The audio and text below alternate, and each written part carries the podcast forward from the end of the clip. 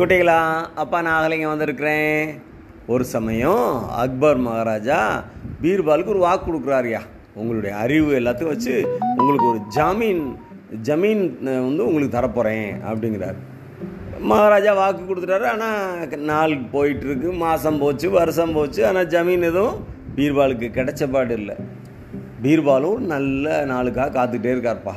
ஒரு நாள் ரெண்டு பேரும் வாக்கிங் போகிறாங்க போகிற வழியில் ஒரு ஒட்டகம் வளைஞ்சு நிற்கிது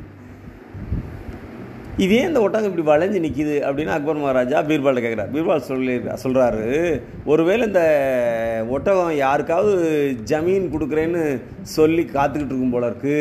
அப்படிங்கிறார்ப்பா. உடனே அக்பருக்கு ஏன் வந்துருச்சு. ஆஹா நம்ம பீர்பாலுக்கு ஒரு ஜமீன் தரோம் இலவசமாக அப்படின்னு சொல்லியிருந்தோமே அப்படின்ட்டு அவர் புத்திசாலித்தனத்தை மெச்சு அவருக்கு அந்த ஜமீனை கொடுத்துட்டாரு. இன்னொரு நாள் இன்னொரு கதையோட அப்பா அது உங்களை சந்திக்கிறேன். அதுவரை நன்றி வணக்கம்.